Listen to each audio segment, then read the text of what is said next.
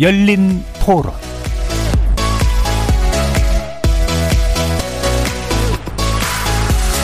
안녕하십니까. KBS 열린 토론 정준희입니다.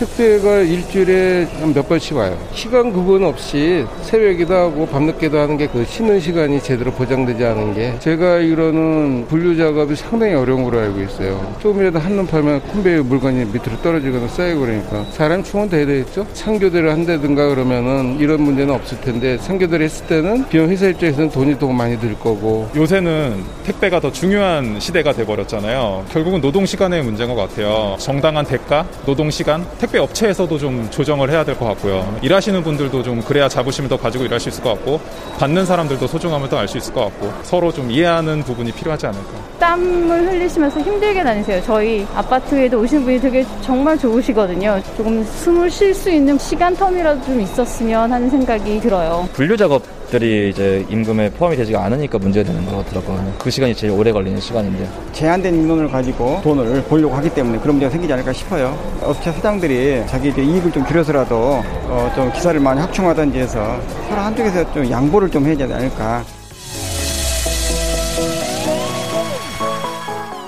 거리에서 만나본 시민들의 의견 어떻게 들으셨습니까?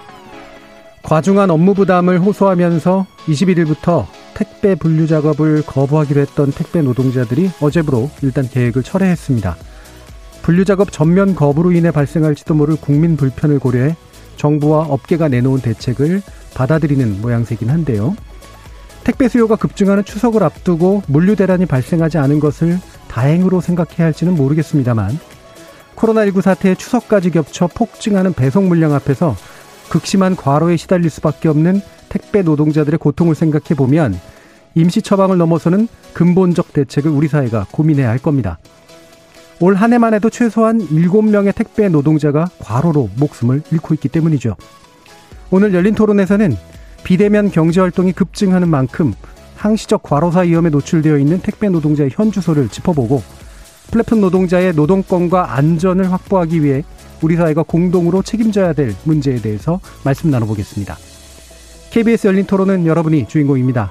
문자로 참여하실 분은 9730 누르시고 의견 남겨주십시오. 단문은 50원, 장문은 100원에 정보 이용료가 붙습니다. KBS 모바일 콩, 트위터 계정 KBS 오픈, 그리고 유튜브를 통해서도 무료로 참여하실 수 있습니다. 날카로운 의견과 뜨거운 참여 기다리겠습니다. KBS 열린 토론 지금부터 출발합니다. 살아 있습니다. 토론이 살아 있습니다. 살아있는 토론, KBS 열린 토론. 토론은 라디오가 진짜입니다. 진짜 토론, KBS 열린 토론.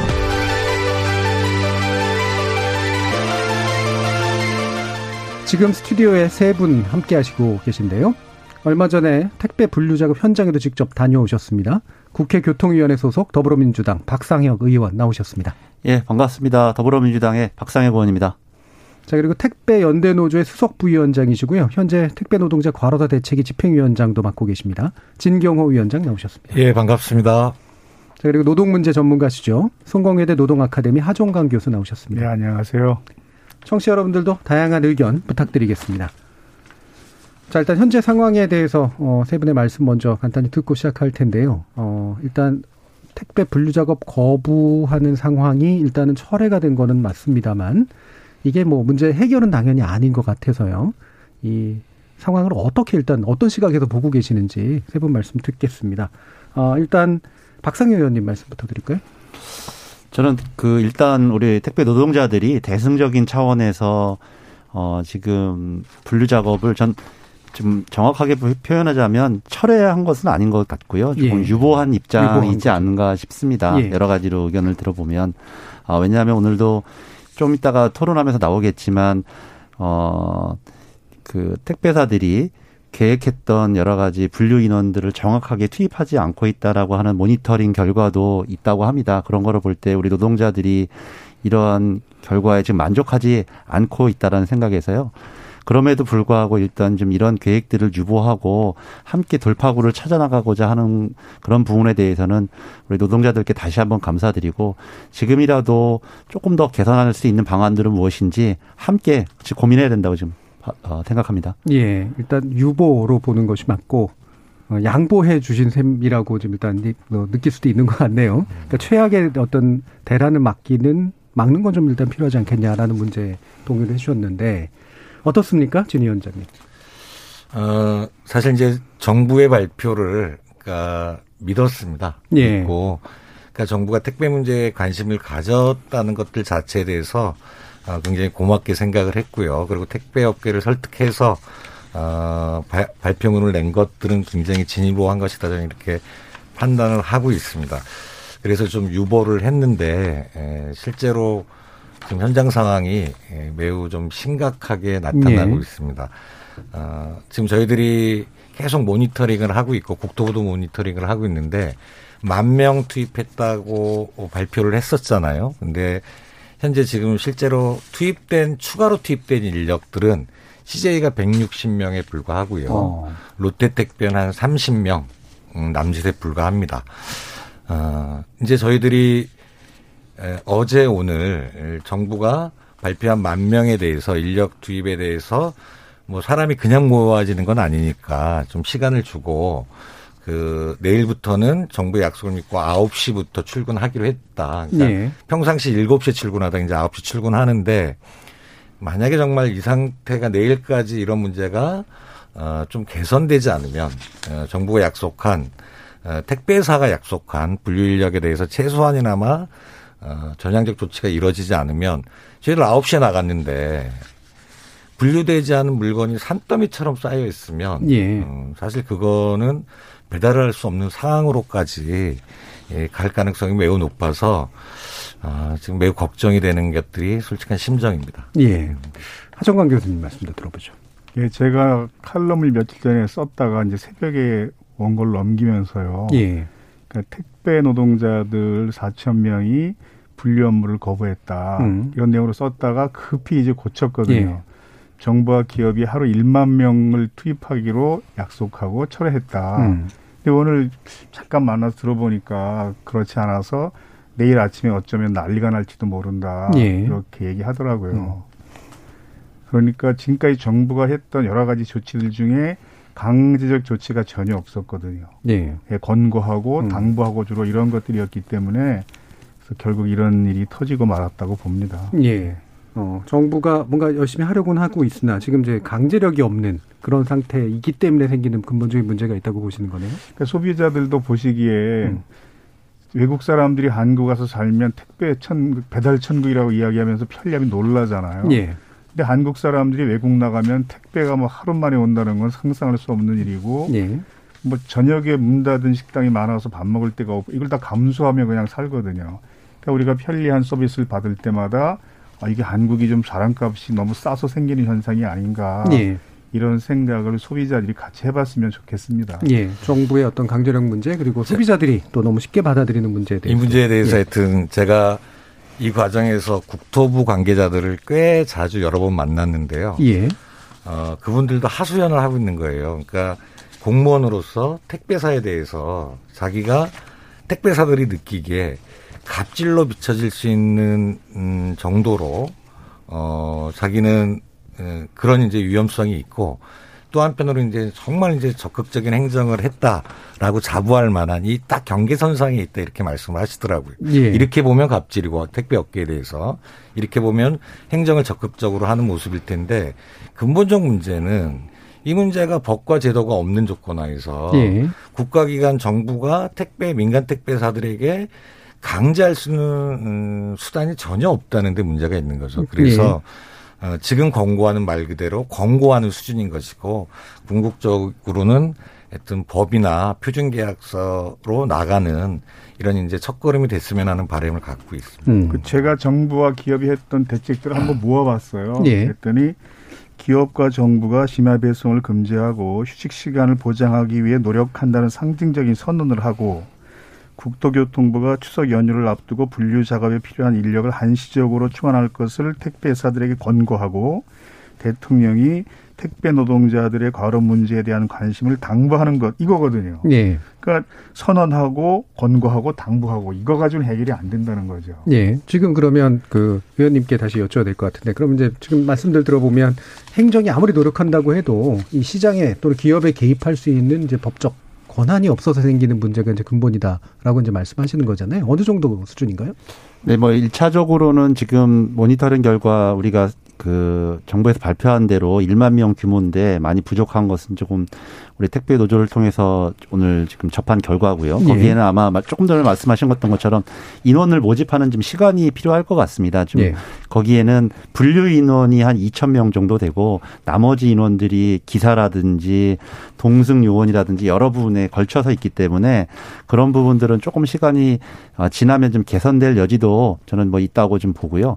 일차적으로 좀 말씀드리고 조금 전에 말씀하셨던 것처럼 아직 우리 이, 이 부분과 관련돼서 제도적인 전혀 틀이 없기 때문에 네. 조금 향- 오늘 뭐 토론 주제이긴 합니다만은 그런 법적 문제들에 대해서 정부가 강제하고 또 그것에 가- 그런 것들의 위반 사항에 대해서 적극적인 행정으로 부과할 수 있는 강제 수단이 없다라는 것이 좀 가장 안타깝고요. 그래서 지금 이른바 생활물류법이라는 것이 어 국회에 좀 회부가 되어서 이런 부분들을 이제 곧 저희들이 다루고 어 이것을 어떻게 통과시킬 건지 어 저희 국토교통위원회에서 논의할 예. 예정입니다. 알겠습니다. 아까 이제 하종관 교수님이 이제 그 권고, 당부, 뭐 이제 이런 쪽으로 지금 되어 있는 상징적 수준의 것들을 이제 말씀 주셨고, 지금 의원님께서 어, 그 시간이 좀 걸릴 수밖에 없는 문제에 대해서 행정적인 고충에 대해서도 말씀을 해주셨는데, 그럼 다시 진 위원장님께 여쭤야 될 게, 내일 또 가보면 이게 상당히 또 어떤 일이 벌어질지 모른다. 아까 또그 얘기를 해주셨잖아요. 예, 예.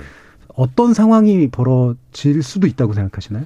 어, 저희는 이제 내일부터 9시에 출근을 해요. 예. 그래서 지금, 그러니까 일반적으로 한 8시 전후에서 그 종료되는 이 택배 일이 이 지금 이제 추석 물량이 급증하면서 이제 10시, 11시, 12시, 우리 12시 넘어서도 가끔 택배 받는데 이런 일상의 방법인데 그래서 12시에 퇴근해서 집에 와서 씻고 누워서 잠깐 눈 붙이면 5시에 일어나서 출근 준비하고 이러면 안 되니까 예. 내일부터 이제 정부 약속을 믿고 9시에 출근을 하는데 음.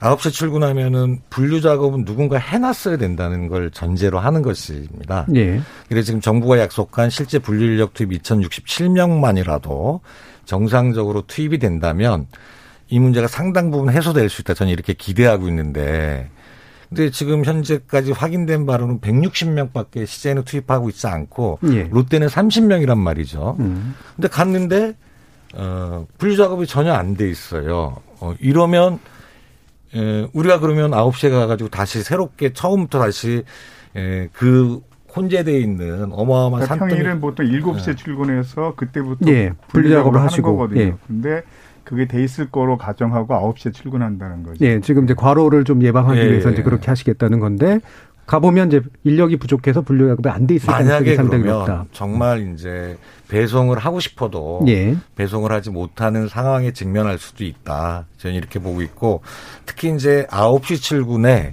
우리가 조합원 비조합원을 다 떠나서 5만 택배 기사들에게 과로사 대책에 호소하고 있는 내용이에요. 이, 예. 이 내용이. 그래서 얼마나 이제 노동조합에 가입하지 않는 분들이 호응하고 동참할지는 가늠이 좀 안 되긴 하지만 노동조합, 이 택배사들이 정말 현장에서 목소리를 내고 힘께나 쓰는 노동조합이 있는 곳에서만 이 문제를 풀려고 하고 있어요, 지금 사실. 노동자들도. 어, 음. 이것도 사실, 예, 조합, 노동조합 입장에서 굉장히 괴로운 일 중에 하나입니다, 사실. 예. 이 문제가 노동조합만 풀려고 했으면 진작에 풀렸을 거다. 그러나 조합원 조합에 가입했다고 이런 혜택을 보는 것들은 바람직하지 않고 과로 문제는 노동조합과 무관하게 전체 택배 기사의 공통의 문제이기 때문에 예. 이런 문제에 접근해야 된다라고 하는데 그냥 문제를 야기하지 않기 위해서 택배사들은 조합의 힘이 좀 센 곳에 먼저 예. 투입해 주는 방식으로 아마 사고하고 있기 때문에 어, 내일 현장에서는 굉장히 커다란 혼란이 있을 수 있겠다 이렇게 좀 보고 있습니다. 자, 그러면 바로 그 부분 다시 또 짚어봐야 될 것 같은데요.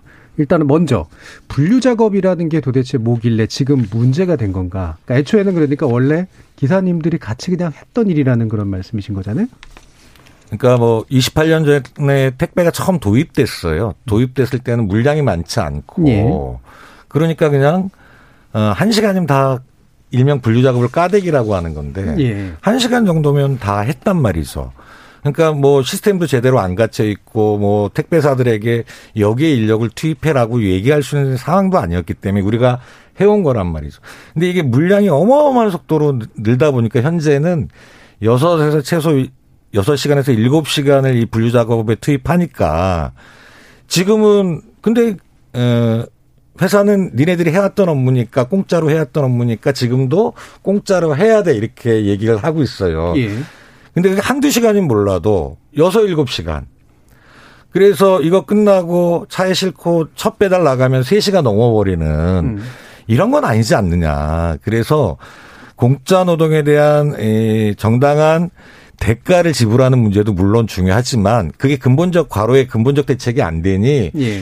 분류인력 다섯 명당 한 명만 투입되면 연간 300원이면 된다. 네. 이 얘기를 하고 있는 거예요. 예. 그래서 어 예, 예. 예. 그러니까 분류 작업을 원래는 이제 기사분들이 그 물량이 많지 않았기 때문에 해왔으나 이제 그냥 관행처럼 해왔으나 지금은 이제 그것이 물량이 엄청나게 증가했고 그게 과로의 상당히 중요한 원인이 되고 있는데 해결하는 방법은 거기에다 이제 비용을 지불하는 방법도 있고 안 돼. 그거보다는 오히려 그걸 누군가가 좀 대신해 줬으면 좋겠다. 예, 예. 기계가 해주던 아니면 다른 인력이 해주던 예, 그래야 과로를 예방할 수 있다. 근데 이런 말씀이신 거잖아요. 기업은 대개 신규 인력을 채용하는 것보다 기존 인력에게 돈을 조금 주는 것으로 그렇죠. 해결하는 방식을 선택하거든요. 예. 그게 비용이 적게 드니까.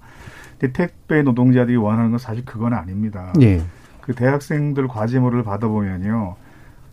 그 분류 작업 알바 노동하는 대학생들도 꽤 많은데 방학 음. 기간에 자기 예. 인생의 최악의 시기였다는 거예요 그 시기. 그 상하차 하는 업무가 제일 굉장히. 힘들거든요. 예. 뭐 사망 사건도 발생하고 그랬잖아요. 그 그걸 사람이 많이 투입되면 그만큼 강도가 떨어지는 거죠. 음. 근데 지금 문제는 그 힘든 노동에 대한 임금이 지급되지 않는다는 겁니다. 예.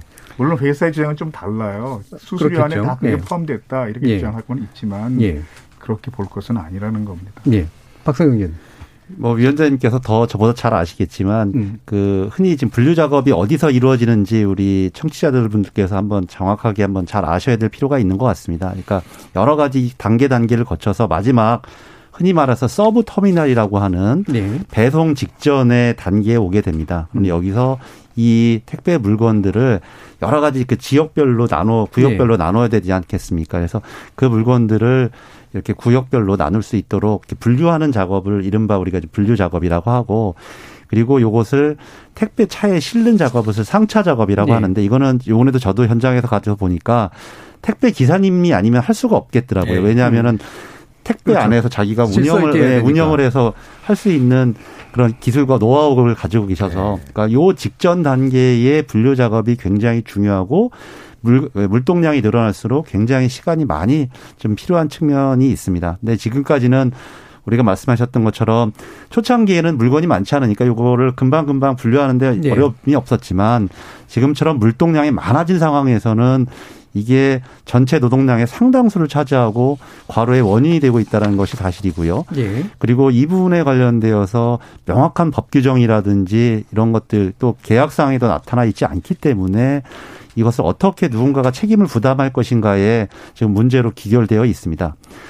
어, 제가 가보니까 현장에서는 이것도 굉장히 천차만별 다양한데, 어, 택배사는 당연히 부담하지 않고 있고요. 예. 지금 이른바 지금 대학생들이나 많은 사람들이 도우미 형태로 일을 하는데 택배사는 전혀 부담하지 않고 이른바 지점장이라고 하는 사- 점장이라고 하는 영업 업 어, 업체에서 부담을 하거나 또는 상당수는 기사들이 부담을 하시거나 100%. 음, 그러니까 본사에서 안 하고 지점장이나 기사들이 직접 하시거나. 아니, 지점장이 아니죠. 여기는 그러니까 영업업장, 영업소장이 영업소장이라는 개념이 있는 거죠. 지휘하는 예. 영업소장이나 또는 기사들 또는 공통으로 분담하거나 이런 식으로 아주 천차만별한 구조로 이 택배 도우미의 비용 분담도 나누어져 있는 것이 지금 현장의 모습입니다. 음. 그래서 이 부분에 대한 이제 구체적인 합리화 작업은 이후에 좀 제도화 논의와 함께 좀 해볼 수 있을 것 같은데 그래서 실제로 택배 노동자들이 얼마만큼 이제 노동의 강도를 점점 강하게 느끼시는가를 수치적으로도 좀 확인을 해봐야 될 것 같아요. 예. 지금 일하시는 시간이라든가 그 강도가 어떻습니까? 그러니까 저희들이 이제 그 8월 달에 긴급 실태 조사를 했어요. 계속 과로사가 터지니까. 예. 그래서 분류 작업에 실제로 6에서 7시간이 투입되고 어, 주당 평균 노동 시간이 71.3시간이다. 71.3 이런 이제. 통계가 나왔는데요. 네. 어, 솔직히 얘기하면 이 실태 조사 설문 조사는 음. 어, 조합원들을 대상으로 한 겁니다. 70% 이상의 조합원들이 설문지에 응한 것이고 예. 그러면 노동조합에 가입하면 회사하고의 이제 교섭력이 생기니까 상대적으로 비조합원들에 비해서 훨씬 근무 환경이 개선이 돼요. 음. 어. 그러니까 이 여기에 나와 있는 71.3시간은 조합원들의 평균 노동 시간인 것이고 예. 비조합원들까지 확대되면 80시간은 넘을 거다. 어, 이게 이제 정확한 것일 겁니다. 그리고 실제로 이렇게 이 물량이 몰리는 명절이나 가을에 이제 수학기나 이럴 때는 어 보통 90시간 훌쩍 넘어가는 게 예. 예, 보편적이다 이렇게 보면 예. 그러니까 조합원이냐 비조합원이냐에 따라서 차이도 있고 예. 시기별로도 또 차이가 있어서 많이 차이가 있죠. 예. 지금 현재 70 8월 달이 택배선 가장 비수기인 달인데 돼도, 그 8월 달에 음. 실태 조사를 한 거기 때문에 에, 성수기와는 많은 차이가 있을 거다. 예. 그럼 현재 71.3시간이라는 건 뭐 거의 최저치 수준이라고 예, 예. 이제 보- 보- 봐도 되겠네요. 그와 관련해서 어 시간도 중요하지만 네. 지금 전체 택배 산업 택배 물동량이 얼마나 늘었는지 특히 예. 코로나 19 이후 올해 얼마나 늘었는지가 굉장히 중요한 중요하죠. 함의가 네. 있을 거라고 생각해요. 그러니까 제가 통계를 보니까 작년도에 그설 명절이 있었던 1월 달이 가장 작년에 많았습니다. 19년도에 그게 2억 4천만 개 정도였는데 네. 올해는 최소가 2억 4천만 개 이상인 거죠. 음. 그러니까 거의 전체 동기 대비 20% 이상의 물동량이 늘었고 지금처럼 명절 특수에서 10%만 증가한다면 뭐 한 3억 3천만 개의 택배 양이 있다. 이것을 어 우리 노동자들이 5만 택배 노동자들이 지금 처리해야 되는 상황이고 어 우리 노동자들의 숫자도 조금 증가한 것은 사실입니다. 네. 그러나 전체 물동량이 늘어난 거에 비해서는 음. 그 숫자가 너무 적기 때문에 증가량이 적기 때문에 처리해야 할 업무량이 굉장히 부담으로 와가 있는 것이 지금 올해 코로나19 사태 이후에 더 나빠진 음. 어, 노동 조건이라고 할 수 있겠습니다. 예. 자, 그래서 그 지금 물동량이 예. 많아진 요인이 있잖아요. 코로나19 때문에 많아지기도 했고 또 추석 때문에 많아지기도 할 거거든요. 근데 국회가 국토교통부에서 받은 자료를 보면 이제 올해 1월부터 8월까지가 전년도에 비교해서 20%가 증가했거든요. 그런데 6월 기준 물동량은 1년 전과 비교할 때 약 36%가 네. 증가했습니다. 그리고 이번에 추석 때문에 증가할 수 있는 양은 정부 추산이 30%예요. 예. 굉장히 엄청나게 많아지는 거거든요. 그렇죠.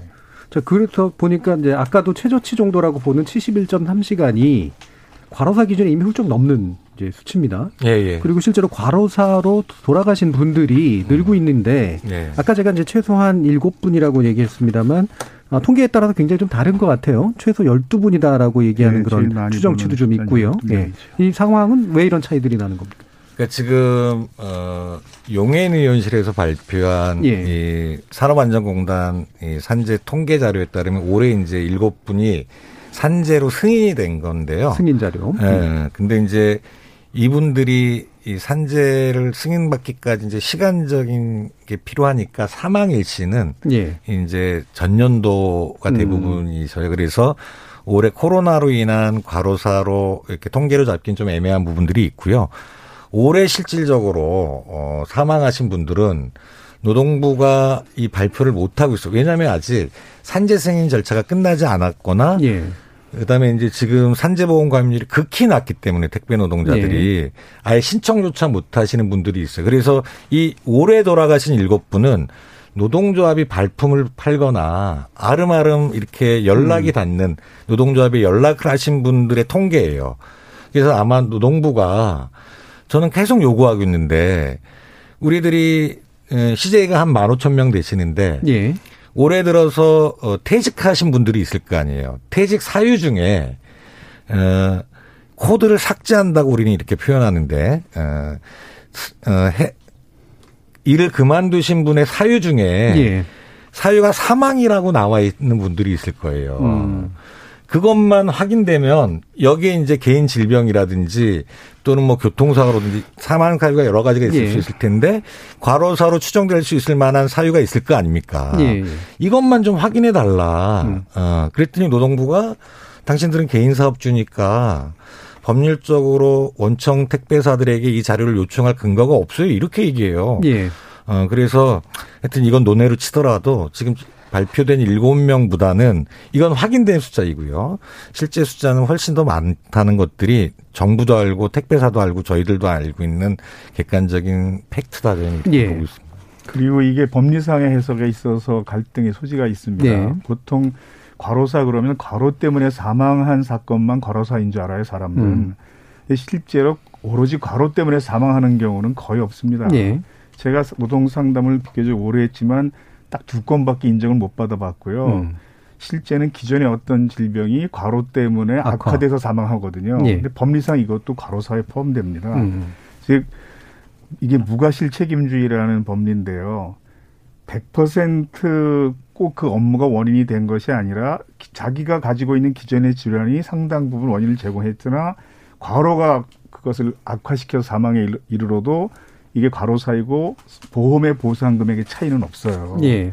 그 사람들은 그 사람이 기존 질환이 가지고 있었다. 특히 음. 가족들도 상담하러 와서요. 아, 고혈압이 있었다. 음. 굉장히 불리한 줄 알아요. 예. 안 그렇거든요. 왜냐하면 고혈압이 없는 건강한 사람을 과로사로 인정받으려면요. 건강한 사람을 사망에 이르도록 하는 엄청난 과로가 업무 속에 있어야 돼요. 예.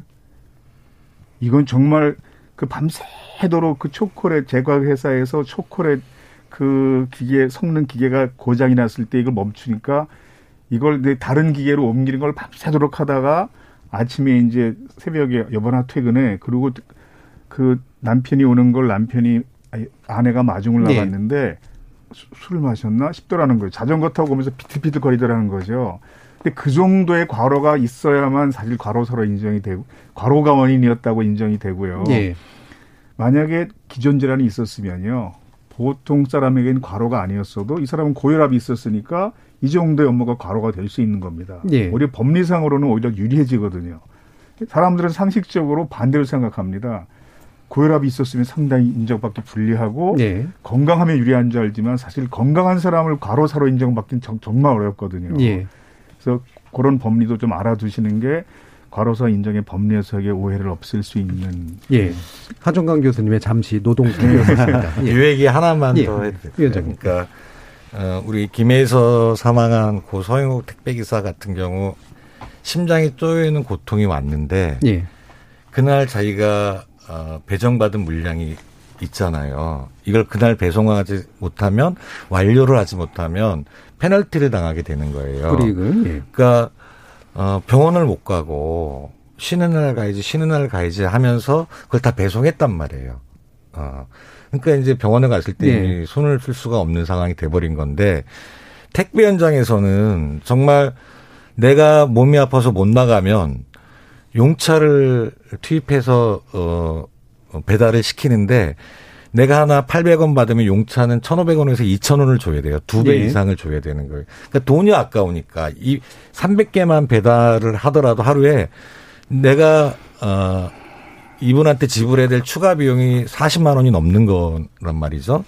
그러니까 아파도 어, 쉬질 못하는 건데 정말 아프면 이 돈이 아까워서 나가버리게 됩니다. 예. 그냥 진짜 아프기 전에 거의 퇴사 하는 어, 상황들이 택배 음. 현장에서의 일상적인 모습이다. 그래서 실제로 이런 어, 정말 힘들어서 나갔던 분들이 이후에 어떤 일들을 하시, 하시는지 모르겠지만 어, 택배 현장은 어, 단지 이제 죽음의 노동 이런 걸 넘어서서 죽지 않더라도 실제로 거의 매일 그 사선을 넘나드는 노동을 하고 있다 이렇게 보시는 예. 게 정확할 것. 그래서 이제 쟁점이 되는 부분이, 그러니까 일단은 택배 노동자라고 부르지만 회사들의 입장은 이제 뭐 계약에 의해서 만들어진 개인 사업자다. 예, 예. 따라서 업무량을 스스로 졸업 뭐 조절하면 되는 거다.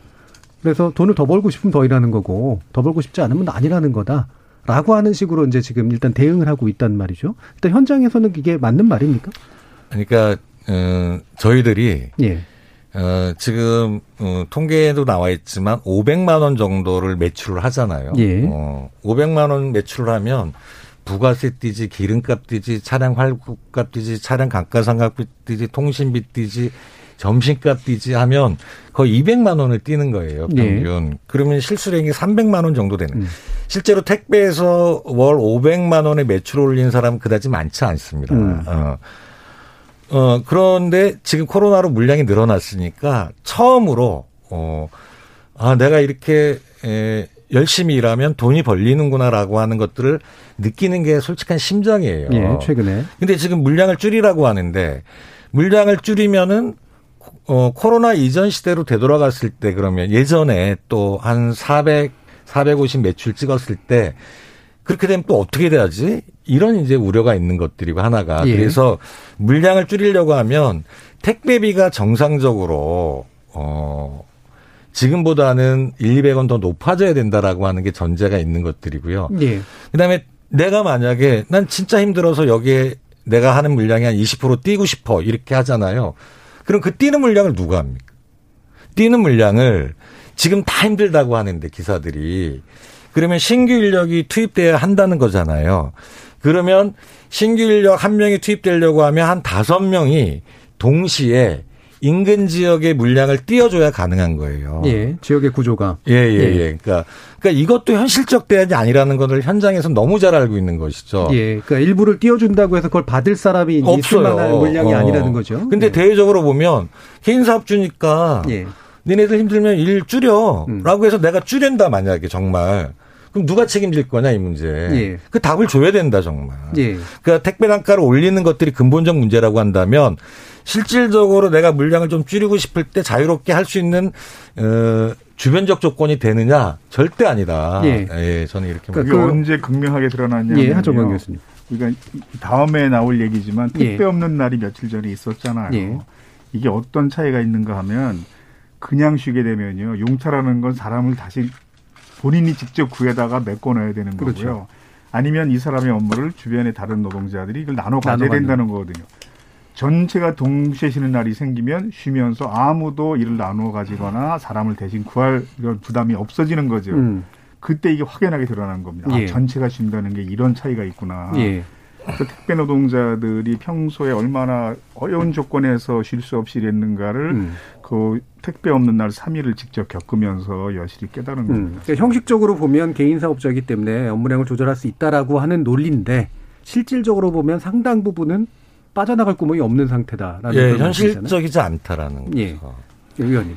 그리고 이제 이 택배비의 구조를 좀 보면 이제 생활물류법에 그런 조항을 어 이번에 들어가 있는데 화주 기업 즉 뭐 예를 들어서 온라인 쇼핑몰들이 어 포장비라고 해서 이른바 포장비라고 해서 그 중에 그 택배비 일부를 가져가는 게 있습니다. 대박- 그렇죠. 어, 일종의 캐시백 받는 것 같은. 예, 예. 그런 식으로 뭐 이른바 이게 정확한 표현인지 모르겠는데 백마진이라고 현장에서는 표현하시던데 이렇게 가져가게 되면 전체 택배비에서 우리 택배사라든지 영업 점장이라든지 기사들이 가져가야 할양 자체가 줄어들기 있는 상황이거든요. 예. 그래서 이런 부분들을 정상화하는 게 전 우선적으로 굉장히 중요하다. 이것이 어 소비자들과 택배 기사의 택배비를 올리고 낮고의 서로 간의 책임 문제가 아니라 이 택배비의 구조를 정상화해서 소비자들도 어 훨씬 더 저렴하고 합당한 택배비를 지급해야 되고 우리 택배 기사님들과 관계자들도 어 정당한 영- 이익을 가져가야 되는 이런 구조로 정상화되는 게 중요하고 이런 문제들은 이 법이 정상적으로 통과됐을 때만이 저 가능하다 이렇게 저는 보고 있습니다. 예. 그럼 제가 오늘 그 요 업체가 안 나왔기 때문에 예. 예, 혹시라도 불공정하다는 얘기를 들을까봐 CJ 대한통운 측의 이제 수치 주장을 제가 다시 한번 좀 이렇게 올려볼게요. 그래서 이게 실, 현실적인지 아닌지를 이를테면 어 지금 아까 이제 여러 가지 걸 뺀 금액이 300만 원 다 손에 안, 잡히, 안 잡히는 그런 상태였다. 근데 최근엔 좀 올랐긴 했지만 했는데 지금 주장하는 이제 그 바로는 CJ 대한통운 측은 수수료 연료비 세금도 운영료를 뺀 실수입액이 524만 원 수준이다. 아, 이렇게 이제 파악을 하고 있고요. 그다음에 3월, 6월 평균 수입이 723만 원이고 1, 2월보다 15.7% 상승했다. 연수입이 1억 원이 넘는 택배 기사도 3,182명으로 18.3%를 차지한다. 이런 식의 이제 수치들을 제시합니다. 이게 좀 아예 근거 없는 건 아닐 텐데 이게 뭔가 그 괴리된 어떤 그 그런 정보라고 볼 수 있는 거죠. 어, 그러니까 CJ가 예. 이 50% 정도 택배 시장 점유율을 갖고 있기 때문에 네. 개인당 택배 기사들이 배달하는 수가 타 택배에서 월등히 많습니다. 음. 그래서 소득이 높은 건 맞죠. 예. 그러니까 아까 저희들이 월 평균 500만 원 매출이라는 것들은 우체국, CJ, 로젠, 한진, 롯데 전체 기사들을 평균 낸 것이고 음. CJ만 놓고 보면 600 가까이 될 수 있고 올해 또 코로나로 물량이 폭증했으니까 더 늘어날 수도 있, 있죠. 예. 근데 만약에 600만 원 매출일 때 실수령액이 524만 원이라고 하는 것들은 이건 터무니없는 수치다. 음. 그러니까 실제로 그 600만 원 매출을 했을 때 10%가 부가세예요. 이건 의무적으로 내야 되는 겁니다. 그러면은 60만 원 나가잖아요. 어? 차량 감가 어, 차량에 들어가는 활부금이 월 65만 원에서 70만 원 들어가요. 예. 그럼 이것만 해도 130만 원이라는 거죠. 여기다가 기름값 들어가죠. 통신비 들어가죠. 밥값 들어가죠. 최소 어 180에서 200은 기본적으로 들어가는 비용이에요. 예. 어 기본적으로 들어가는 비용이면 600만 원 매출을 했다고 하더라도 실수령액은 어 400에서 420밖에 안 된다는 거죠. 예, 예. 근데 이게 524만 원이 어떤 근거에서 그러니까 이런 논리가 계속 공방이 되니까 예. 실수령액 개념으로 접근했던 것 같은데요. 음. 실수령액이 정말 거기 보시면 알겠지만 부가세도 다 빠져 있는 금액이에요. 제가 음. 보기에는 예. 애초 자료에는 부가세도 빠지고 막 이렇게 됐던데 음. 그래서 어 이거는 동의할 수 없다. 그리고 어 전체 택배 기사들의 평균 매출은 500만 원 정도 되고 어 그런 기준 아까 들어갔던 예. 차는 누구나 움직여야 되고 하는 기준으로 보면 320에서 전후 이런 실소득을 갖고 가고 있는 거다. 예. 물론 이 금액이 적, 만, 어, 적냐 많냐는 뭐 가치 판단이겠지만 그렇죠. 예. 사실 저희들 노- 투여되는 노동 시간 그다음에 노동 강도에 비하면 결코 많은 금액은 아니다. 예. 그러니까 이게 주당 7, 80시간 정도를 일했을 때 이 정도를 받는다라고 예. 일단은 만약에 이걸 수치로 인정한다고 쳐도 예, 예. 그런 거죠. 상당하게 시간당 이제 또 금액을 계산해 보면 사실 그렇게 또 높은 금액이라고 볼 수도 없는 측면들이 분명히 있어서 하종관 교수님 말씀 좀 들어볼까요? 그 물론 이제 고소득 올리는 사람이 드물게 있어요. 예. 사실 그건 갈아 넣는 겁니다. 거의. 그렇죠. 그래서 예. 지속적으로 그 소득을 올릴 수 있는 생활을 유지해서는 거의 불가능하다고 네. 보고요. 예, 회사는 주로 이제 그런 데이터를 많이 중시하는 거죠. 음. 그러면 실제로 이 노동자들이 돈을 많이 버는 것을 원하기도 하지만 일을 적게 하는 것을 원하기도 하거든요. 예. 근데 택배 노동자들의 그 대규모 샘플을 통한 조사 통계는 아직까지 거의 없는데 음. 2017년에 노동권익센터에서 했던 조사가 있었어요. 그때 택배 노동자들이 지금보다 훨씬 물동량이 적었을 때였는데 하루 평균 13시간 22분이었거든요. 근데 올해가 전태일 열사 50주기인데 전태일 열사가 분신했을 때 평화시장 미싱 보조공들 흔히 시다라고 예. 이야기한 사람들이 노동시간이 노동 시간이? 14시간이었거든요. 예. 그러니까 그 50년 전에 평화시장의 노동자들이 분신할 수 없을 정도만큼의 노동 시간을 지금 택배 노동자들은 가지고 있는 거거든요. 예. 근데 소득이 실제로 그렇게 많으면서도 그렇게 초과 노동을 하진 않습니다. 음. 그러니까 소수 고소득 올리는 사람들이 있지만 그걸 일반화할 수는 없다는 거죠. 예. 제가 하나만 추가하면요. 어, 월 매출 700을 찍는 CJ 기사들이 지금 뭐 평균이라고 하는데, 어, 누군가 평균을 많이 올렸을 텐데, 3, 6, 3에서 6월 사이에 예, 아마 예. 늘어날 것 사실관계를. 파악해 예. 보면 월 매출 700, 실소득 500만 원을 벌려고 하면 혼자에서는 불가능해요. 예. 예, 그래서 거의 가족, 예, 가족, 부인이나 부인이 가장 많고 음. 자녀분들 그런 분들도 없으면 알바를 고용한 형태로 두 명 이상의 근무를 했을 때 가능한 액수다. 예. 음. 그래서 객관적인 수치는 높아지지만 이 높아진 이유는 혼자서 부- 어, 감당할 수 없는 노동량 때문에 알바를 고용해서 부인과 같이 해서 하는 우리 저기 아파트 단지 가면 부부들이 하는 경우도 아주 일상적으로 보잖아요 택배 그렇죠. 기사들. 요즘 또 특히 가족 택배가 굉장히 늘고 있다는 예, 말씀 예, 예. 나오죠. 예. 그런 것들이다. 그래서 사실 이렇게 보면은 700을 나누기 2로 해야 되는 거 아니냐. 저희들은 예. 이렇게 주장하고 싶을 정도라는. 예. 박성희 의원님. 거, 기에 더해서 아까 우리 하정관 교수님이 그 2017년 통계를 말씀해 주셨는데 2018년도에 교통연구원에서 한 통계도 있습니다. 거기 예. 보니까 월 평균 어 근로일수가 25.6일이고요. 그다음에 근무 시간이 12시간 정도. 그래서 월 평균 근로 시간을 한 307시간 정도로 예. 예, 볼 수 있는 음. 그런 통계도 있고 지금 이걸 정확한 OECD 평균 노동 시간 두 배 정도 되는 거예요. 그렇죠. 예. 거기다가 이거를 정확하게 비교한 게 적절한지는 잘 모르겠는데 우리가 2018년도 상용 근로자 월 평균 근로 시간이 제가 알기로는 169시간 정도인 것으로 알고 있습니다. 그래서 예. 지금 단순하게 어, 전체 매출과 실수입 요것만 비교해서는 안 되고 저도 여기에 동의하는 게 노동 강도와 그렇죠. 노동 시간 이 문제를 같이 검토해서 고려해야 된다. 저는 이렇게 생각을 하고 있습니다. 예, 알겠습니다. 좀 지금까지 좀 진행된 논의에 관련해서도 저희 청취자들이 또 여러 가지 의견 주셔서요. 한번 문자 들어보고 가겠습니다. 정희진 문자 캐스터. 네, 청취 여러분이 보내주신 문자 소개해드리겠습니다. 티끌모아 태사님, 현직 택배기사입니다. 분류 작업도 개선돼야 하지만 배송 수수료도 인상되어야 합니다. 한 건당 700 정도 받는데 배송 수수료가 인상되면 전체 수량을 줄여도 일정 수준의 수입이 보장되니 배송량을 줄여서 노동 강도를 낮출 수가 있습니다. 빈터님, 택배 노동자들의 수고를 잘 알고 있습니다. 하지만 이슈를 제기하거나 행동을 시작할 경우엔 시간적 여유를 두고 개시해야 합니다. 지금처럼 배송이 많은 추석을 코앞에 둔 상황에서 단체 행동은 좋게 보여지지 않습니다. 권정환님, 퀵서비스 요금과 용달차 요금이 15년째 오르지 않았습니다. 택배회사에서 인건비 아끼려고 분류 작업 요원을 안 쓰는 겁니다. 애완용당님, 쌀자루 60kg 들고 엘리베이터 없는 저층 아파트 꼭대기까지 배달해도 수수료 몇백 원 받는 것이 택배 노동자의 현실입니다. 4516님, 해도 해도 업체에서 너무한다고 봅니다. 택배기사가 살아보려고 일을 하는 거지 죽으려고 일을 하는 건가요? 그들을 쉬게 하고 생명을 보호해야 합니다. 최정진님, 96년도에 몇 개월 택배일 했습니다. 새벽 5시에 분류 작업을 했는데 정말 힘들었습니다. 거기에 엘리베이터 없는 빌라 4, 5층까지 배송에 나서는 일도 많았습니다. 해주셨고요. 5034님, 전 3년 전 택배회사 화물차 기사였습니다. 택배 분류 작업을 직접 하지 않고 본인 택배 기사가 최종 확인만 한 다음 택배 배송에 나선다면 조금이나마 시간 여유가 생깁니다. 그렇게 되면 과로하지 않고 배송할 수 있습니다. 오윤재님, 개인적으로 택배 분류 작업까지 부담시키는 건 사측의 부당한 처사입니다. 언제인가부터 접하게 된 새벽 배송이나 퀵 배송에 대해서 소비자 입장에서도 반겨하지 않아야 합니다. 차질 없는 배송이면 된다고 생각합니다. 2583님, 택배의 배송과 분류는 서로 다른 업무가 아닌가요?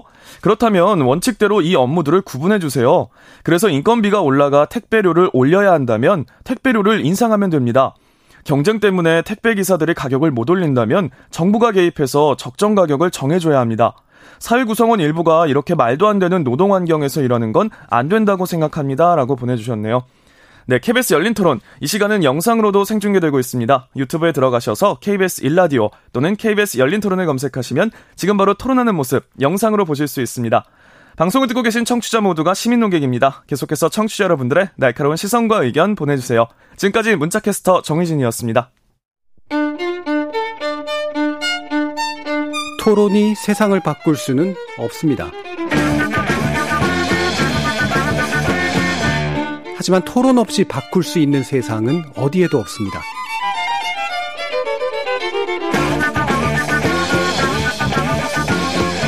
세상의 선한 변화를 갈망하는 당신. 정답이 아니라 질문의 힘을 믿는 당신. 우리 KBS 열린 토론에서 만납시다.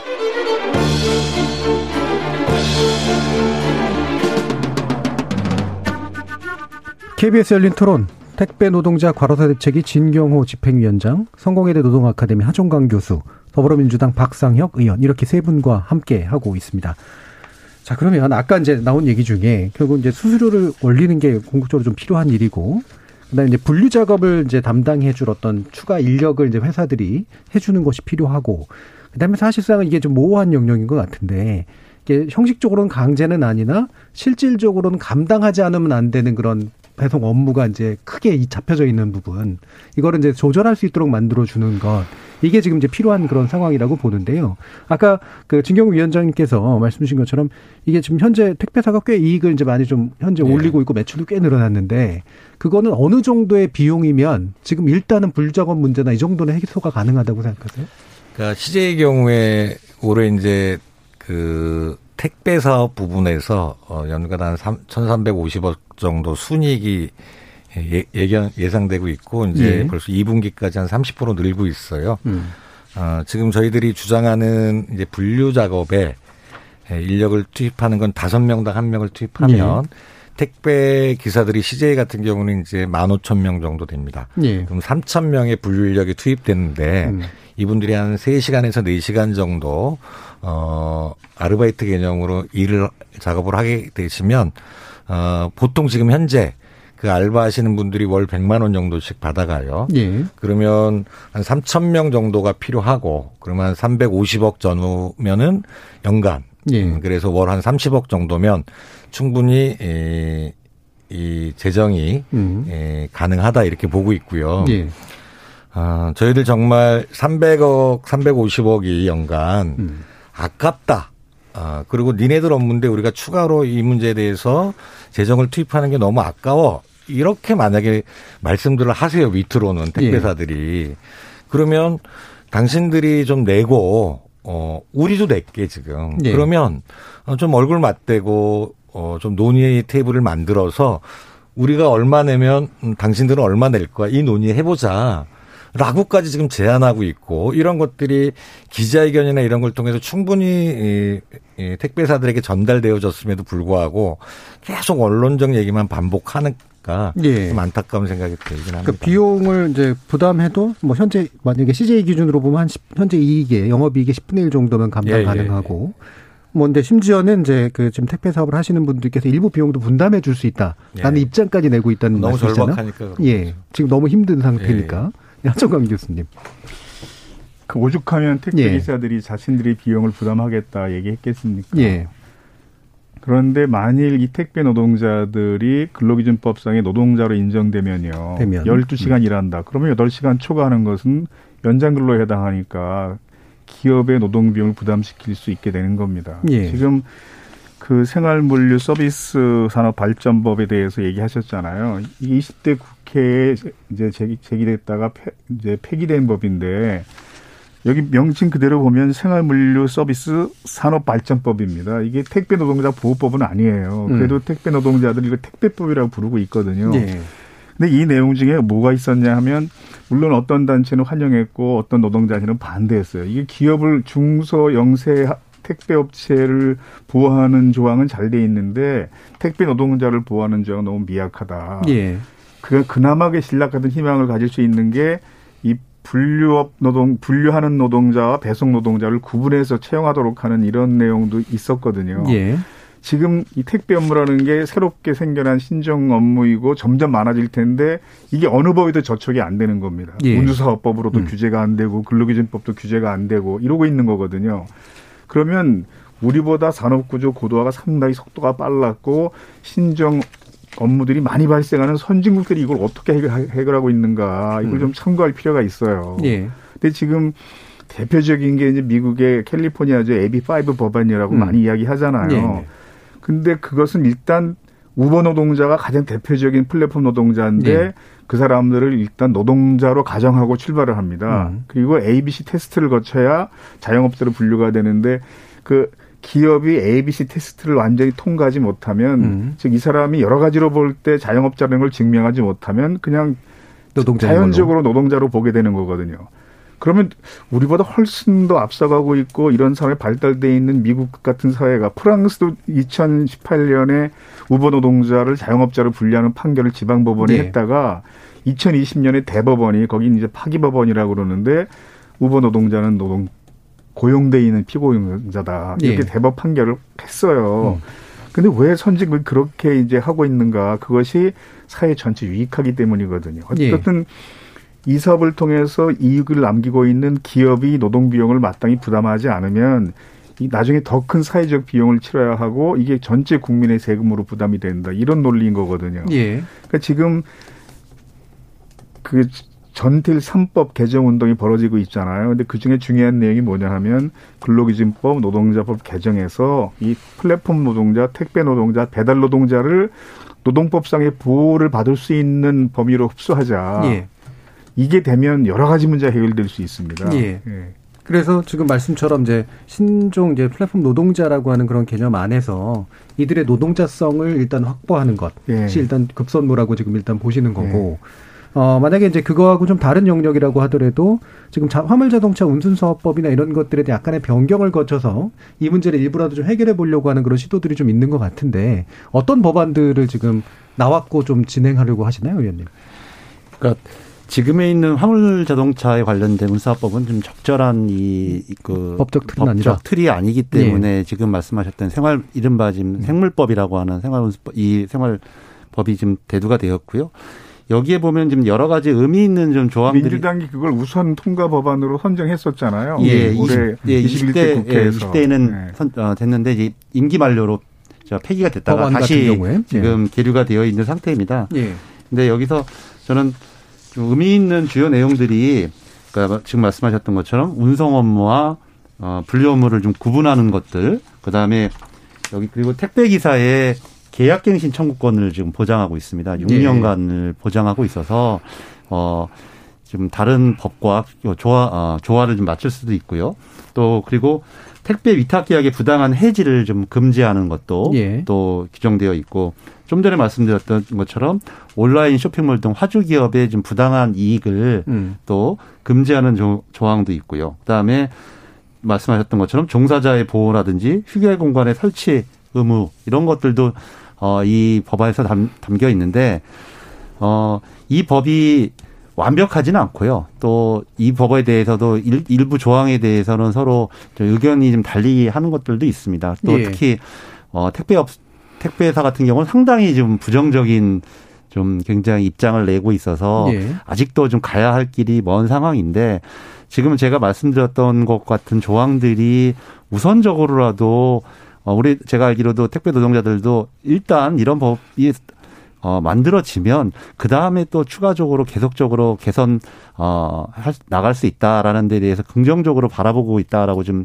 알고 있습니다. 그래서 무엇보다도 이 법을 우선적으로 통과시키는 게 지금 중요하겠다 이렇게 생각을 하고 있습니다. 예. 그럼 지금 이제 법적인 내용을 보면 결국에는 이제 현재 추진해 온 것들은 생활물류 서비스 발전법이라는 형식으로 해와서 일종의 계약의 문제라든가 그다음에 자영업의 문제라고 하더라도 좀 보호받을 수 있도록 그다음에 택배 사업을 하는 자가 어느 정도 시설 요건이라든가 이런 걸 갖추도록 예. 하는 그런 정도의 내용이잖아요. 예. 그리고 아까 이제 노동자성에 관련된 문제는 이제 근로기준법이 될 것, 뭔가 노동자로서 포섭할 수 있도록 만들어주는 이제 그런 식의 제도까지도 지금 얘기가 되는 건데 예. 지금 현장에 계신 분들의 입장에선 이 두 가지가 똑같은 방향은 아니니까요. 예. 어떤 방안이 필요하다고 보세요?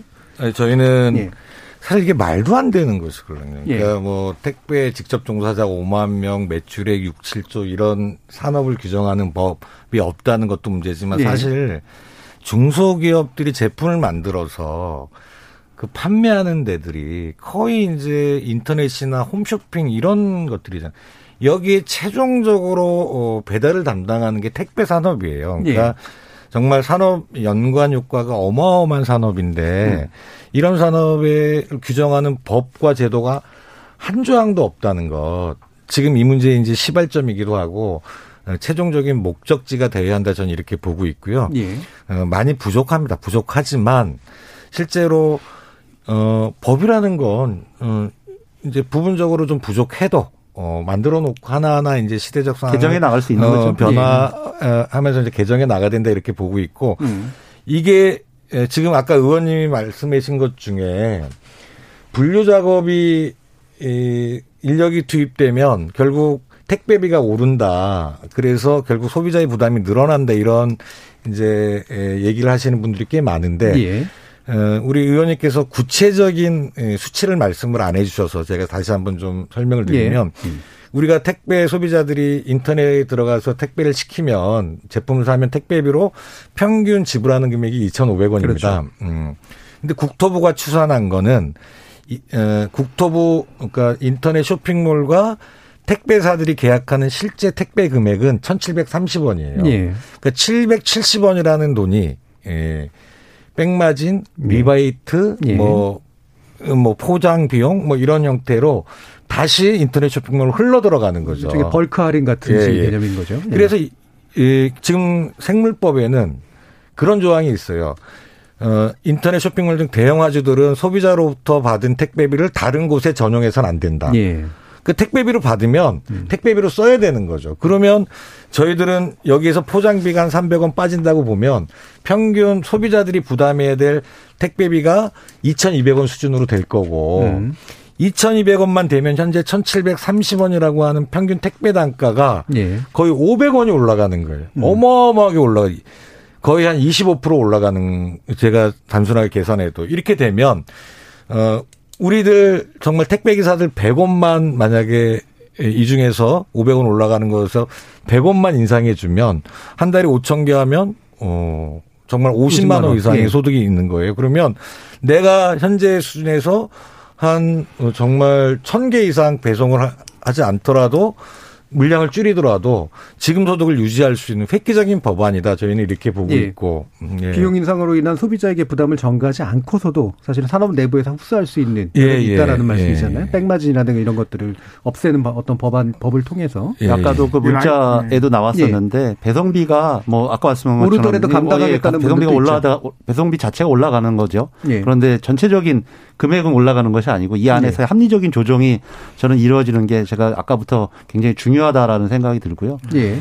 그리고 이제 제가 구체적인 숫자를 좀 말씀 안 드렸던 거는 또 좀 다 차이가 있기 때문에 네. 혹시라도 네. 그런 네. 부분에서 혼란을 좀 빚을까봐 구체적인 제가 저도 아까 오기 전에도 여러 군데 좀 조사를 해봤더니 대체적으로 그런 정도의 숫자가 한 700원 그 정도가 정도와. 그렇게 지금 되고 있다라고 하는데 이런 부분들이 빨리 좀 정상화되고 어, 투명화돼야 된다. 이렇게 맞는 아주 우리 지적들인 것 같습니다. 예, 하종강 교수님. 예, 배달 노동자 못지않게 또 중요한 노동자들이 아, 택배 노동자 못지않게 중요한 노동자들이 배달 노동자들이잖아요. 예. 배달 노동자들이 만든 노동조합 중에 라이더 유니온이 라이더 있습니다. 유니온, 이 라이더 유니온이 작년에 이 법안에 반대했어요. 음. 가장 중요한 이유는 일단 4대 보험에 관한 규정이 전혀 없다.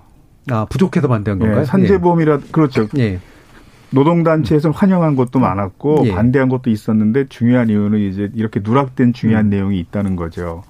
그런데 법이 개정되기 전이라도 해결할 수 있는 출발점은 이제 될 수 있는 게 있어요. 뭐냐 하면 네. 일단 이들의 노동조합을 합법적으로 인정해 주는 겁니다. 음. 사실 자영업자이기 때문에 노동조합 설립 안 된다 이런 우- 주장도 많이 하거든요. 근데 노동조합 설립되면 여기 노동조합이 소속돼 있는 택배 노동자들은 그나마 좀 나은 편이다라고 말씀하시잖아요. 예. 그러니까 법이 마련되기 전이라도 노동조합이 만들어지면 이걸 경영자와 사업주와 기업과 교섭을 통해서 예. 조금씩 향상시킬 수 있거든요. 예, 예. 그러니까 법을 개정하는 것 이것은 상당히 시일도 걸리고 쉽지 않은데 노동조합을 설립할 수 있도록 하고 그걸 인정하는 것은 그보다 좀 쉽게 할 수 있어요. 예. 행정적인 처분이기 때문에 그래서 그것도 하나의 방법일 수 음. 있고요. 예. 그 여기 그 부분에 네, 대해서 조금 더 설명을 드리면 이 법에는 지금 말씀하신 것처럼 산재 보험에 관련된 직접적인 조항은 들어있지는 않습니다. 근데 예. 아시는 것처럼 이게 이제 여러 가지 이, 노- 이 지금 이 특수 노동자들의 성격 때문에 그런데 그런 부분들을 지금 간, 간접적으로 지금 그 개선하기 위해서 산재 보험을 어, 가입시키기 위해서 가- 어, 산재 취약 사업장으로 이제 만약에 이런 어, 사업장이 택배 예. 사업장이 택배 공표가 사업장이. 되면은 택배 그 여러 가지 불이익을 주도록 음. 그렇게 해서 지금 간접적으로 유도해서 산재보험을 좀 더 넓게 가입시킬 수 있는 그런 조항으로 지금 여- 현재 법은 구조화되어 있는 것은 그래서 규제 사실입니다. 제왕을 이제 넣자는 건데요. 예. 대개 우리나라에서 만들어졌던 법들이 어느 대목에서 좌절되냐 하면 기업의 비용을 증가시켜야 되는 대목에서 대부분 좌절되거든요. 근데 정부 구조 내에도 보면은요. 기업의 입장을 대변하는 부처가 훨씬 더 많고 힘이 강합니다. 네. 일단 기재부 자체가 나머지 부처 합친 것만큼 힘이 크고 그러니까 노동부나 보건복지부나 이런 데에서 사회 약자를 고려하는 법안을 마련해도 이게 정부 내 파워 게임 속에서 상당히 소수가 주장을 하게 되는 측면이 있어요. 그래서 예. 이번 국회에서는 정말 아니 그렇게 많이 뽑아줬는데 별로 한 게 없지 않냐 이런 불만도 있으니까 이 부분 좀 내실 있게 세워서 택배 예. 노동자들이 환영하고 받을 수 있는 내용으로 잘 만들어서 통과시켰으면 좋겠습니다. 예. 위원장님. 예. 저항도 만만치 예, 있긴 할 그러니까, 거예요. 어, 작년에 이제 20대 국회 마지, 막바지에 이제 생물법이 발의가 됐었는데 예. 그때 그때는 자유한국당이었죠. 자유한국당은 이 법을 노조법이라고 했던 거예요. 예. 근데 사실 노동조합 내에서도 이 문제에 대해서 반대 의견이 꽤 있었습니다. 음. 그러니까 어, 많이 부족하지만 그래도 이제 법 하나는 있어야 되는 건 아니냐. 부족한 건 서로 보완해 나가자. 기본이네요. 이런 취지인데 어 올해는 정말 민주당이 의지를 가지고 이 문제 풀어야 되는. 어차피 하다 보면 이해관계 당사자들의 만장일찹이라는 건 있을 수 없는 거잖아요. 예. 그래서 지금 시대적으로 어떤 사람들의 입장을 조금 더 반영할 거냐 이 차이일 텐데 좀, 좀 의지를 갖고 좀 해줬으면 좋겠다는 것이고 왜 그러냐면 지금 우리 하 교수님 노동조합 만들어서 교섭해서 권리를 좀 진전시키라 이렇게 얘기하시는데 지금 저희들이 에, 계약 주체가 원청 택배사들이 아니에요. 우체국 옷을 입고 있고 CJ 옷을 입고 있어도 전부 중간에 대리점이나 이, 이 중간 영업점. 영업점들이 있단 말이에요. 예. 그러니까 원청 택배사들은 너희들하고 그 중간 영업점하고 계약 관계니까 우리랑 아무 관계가 없어 이렇게 얘기를 해요. 예. 근데 실질적으로 지금 분류 작업에 인력을 투입하는 문제, 수수료를 인상하는 문제 이런 문제들이 그러니까 영업점 차원에서 이루어질 수 있냐는 거예요. 그래서 또 노동조합을 당, 노동조합으로 단결하는 걸 막기 위해서 CJ 같은 경우는 영업점을 잘게 잘게 다 쪼개놨어요. 일곱 명에서 열명 어? 영업, 한 영업점당 10명이 채 안 되는 거예요. 영업점, 대리점들이 전국적으로 1,800개가 넘고 있어요. 그러니까 기사들 15,000명에 중간에 에, 또 이들에게 영업점 운영비도 거의 6, 70만 원씩 또 뛰, 뛰, 뛰게 되는데 이분들이 이, 거의 1,800개가 존재한다는 거예요. 네. 10명도 안 되는 거죠. 이런 분들하고 무슨 교섭을 해서 이분들이 무슨 수수료를 인상해 줄 수 있겠어요. 그래서 사실상 이제 원청이 실질적 사용주다. 그래서 교섭 테이블에 나와라라고 하는 것들 지금 어 저희들이 원청이 우리가 그 부당 노동 행위로 막 고소하고 이런 것들에 대한 판례들이 예. 실질적으로 CJ가 사용주 사용주다라고 하는 판결들이 속속 일어나고 있어요. 가장 전향적으로는 요 엊그저께 이제 부산 지법에서 판결이 났는데 저희들이 원 파업을 하면 원청이 대체 기사를 투입하는 거예요. 직영 기사를. 야, 우리 파업해서 직영 기사 투입해서 우리 물건 다 가져가면 파업의 효과가 없잖아. 그래서 우리가 몸으로 막은 적이 있었는데 그게 현행법상은 합법이라고 하- 하더라고요. 원청이 하청업체에 에, 파업 때문에 직영 기사를 투입하는 건 현행법상 합법인데 예. 그걸 막는 사람은 불법이 되는 거죠. 근데 이번에 부산지법에서는 실질적 사용자가 원청이기 때문에 CJ가 투입한 직영 기사를 어, 막는 것은 예. 합법이다 이런 판결이 났어요. 그래서 저희들은 좀 에, 이게 뭐 노동법을 바꾸는지 뭐 어떻게 행정 명령을 내리든지 좀 CJ가 롯데가 교섭 테이블에 나오게 강제하는 것들 예. 이것만이 정말 택배 기사들의 에, 에, 권리를 진일보할 수 있는 우리 택배 기사들이 노동조합에 가입하고 싶어도 교섭도 못하는 노동조합 이렇게 인식되어지면 안 되는 예, 거잖아요. 그러니까 원하청 구조 때문에 생기는 이제 그런 예, 예, 예. 부분을 지적해 주셨는데 그 아까 3법이 보완해 이제 그 주시죠. 내용을 담고 예, 있는 예, 거잖아요. 그 전틸 3법 개, 그 개정 및 재정 청원 운동이 10만 명을 넘었어요. 예. 근데 그 정부에 있는 청원 운동과는 이건 차원이 다르거든요. 다 개인적으로 아이디 발급해서 신청 받아야 되고 이래서 이- 굉장한 겁니다. 사실 예. 이거는. 그래서 그 의지가 입법 과정에 쭉 반영이 됐으면 상당히 좋겠어요. 저도. 예. 음. 그러면 의원님께 다시 이제 여쭐게. 어, 지금 이제 그, 아까 이제 두 가지 지적해 주셨잖아요. 하정강 교수님도 그렇고. 그러니까 일단 정부 부처 내에서 기업의 영향을 받는 쪽의 부처의 힘이 압도적으로 세다.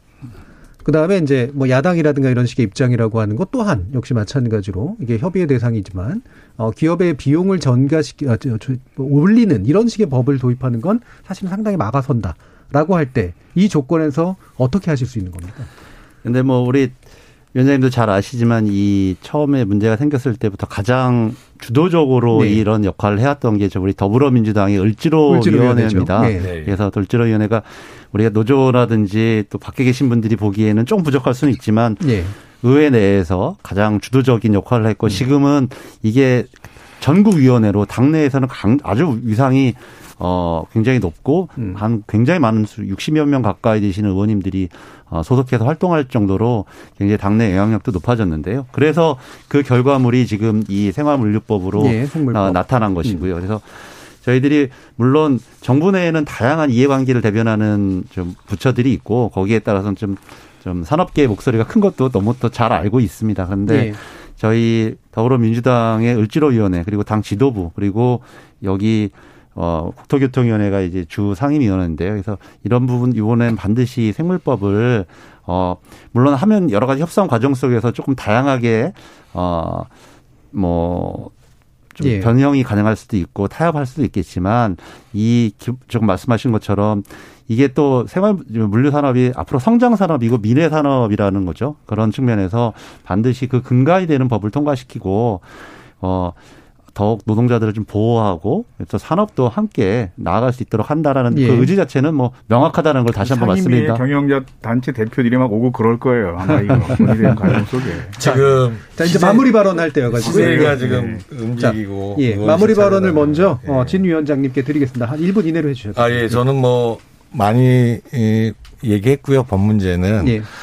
예. 그 정말 이제 추석 연휴 끝나면 택배 물량이 줄어들 거냐 그렇지 않습니다. 이제 음. 에, 과일들 뭐 수확기가 돼서 이 택배 물량은 내년 설까지 간다. 이게 음. 택배 성수기라고 얘기하는 건데요.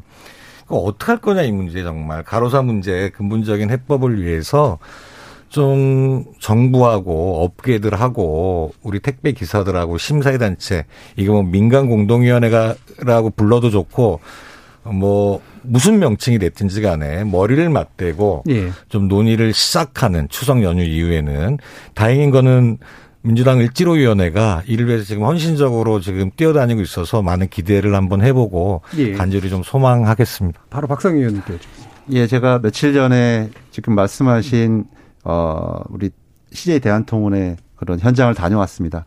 아마 제가 알기로는 대한민국에서 물류 현장 중에서 가장 좋은 곳이라고 합니다. 근데 음. 저는 거기서 역설적으로 어떤 것을 봤냐면 간담회도 했는데 굉장히 어, 분류라든지 이런 데서 굉장히 자동화가 되어 있고 분류 도우미가 들어가 있습니다. 그래서 거기에서 일하시는 분들이 굉장히 만족도가 높았다라는 거죠.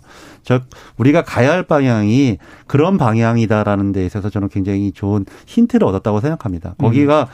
좋은 데를 가서 그냥 아 좋구나가 아니라 대부분의 어, 물리 현장은 그렇지 못하다는 것이 우리 현장 노동자들의 목소리고요. 그래서 우리 업계에서도 이제 이 택배 업계가 성장하고 있는 만큼 과감하게 투자를 하고 또 이런 대화의 장에 공론의 장에 같이 나와서 토론을 할 때만이 예. 앞으로도 그 비용이 사회적 비용을 훨씬 더 줄여 나갈 수 있다라는 생각을 갖고 있습니다. 예. 그리고 좀 전에 말씀하셨던 것처럼 저희 민주당의 더, 어, 더불어민주당의 을지로위원회와 또 국토교통위원회 의원들은 임 생활물류법을 중심으로 네. 해서 택배 노동자들을 광범위하게 보호하고 또 더불어서 우리 택배 산업도 함께 발전할 수 네. 있는 그런 방안들 마련해 나가는데 그 책임과 역할을 다하도록 하겠습니다. 알겠습니다. 하정강 교수님 40초뿐이 네, 안 을지로 위원회 네. 없었으면 민주당 어떻게 했을까 하는데요. 그 며칠 전에 북유럽 어느 나라의 그 코로나19 통계가 사이트에 올라오지 않았어요. 그랬더니 그 나라 유학했던 경험이 있는 사람 하는 말이 어, 담당 공무원이나 직원이 휴가일 가능성이 있어. 이렇게 말하니까 같은 경험 가진 사람이 맞아. 충분히 가능한 일이지. 그 사회에서 노동자의 쉴 권리가 그렇게 존중된다는 거죠. 예. 근데 우리도 불가능하지 않은 것이 지난번에 택배 업날 3일 딱 우리가 실시했을 때 택배 없날 해시태그 운동, 예. 택배 주문하지 않기 운동을 벌인 소비자들이 있었거든요. 그래서 이게 우리 희망의 불씨라고 봅니다. 그래서 예. 한국 사실 택배 요금 너무 작, 음. 싼 반면에 너무 편리하잖아. 그렇죠. 그러니까 예. 소비자들도 그동안 우리가 편리한 서비스를 받을 수 있었을 만큼 예. 노동자들이 희생했다는 걸 감수하고 예. 택배 노동자, 배달 노동자들의 노동력 예. 향상에 관심을 가져주셨으면 좋겠습니다. 알겠습니다. 아, 노동 문제를 다룬 켄 로치 감독이 최근에 다룬 영화가요. 바로 택배 노동자의 삶입니다. 그 정도로 어, 택배 노동자의 문제가 사회 중심으로 떠오르고 있죠. 오늘 함께해 준 세 분 감사합니다.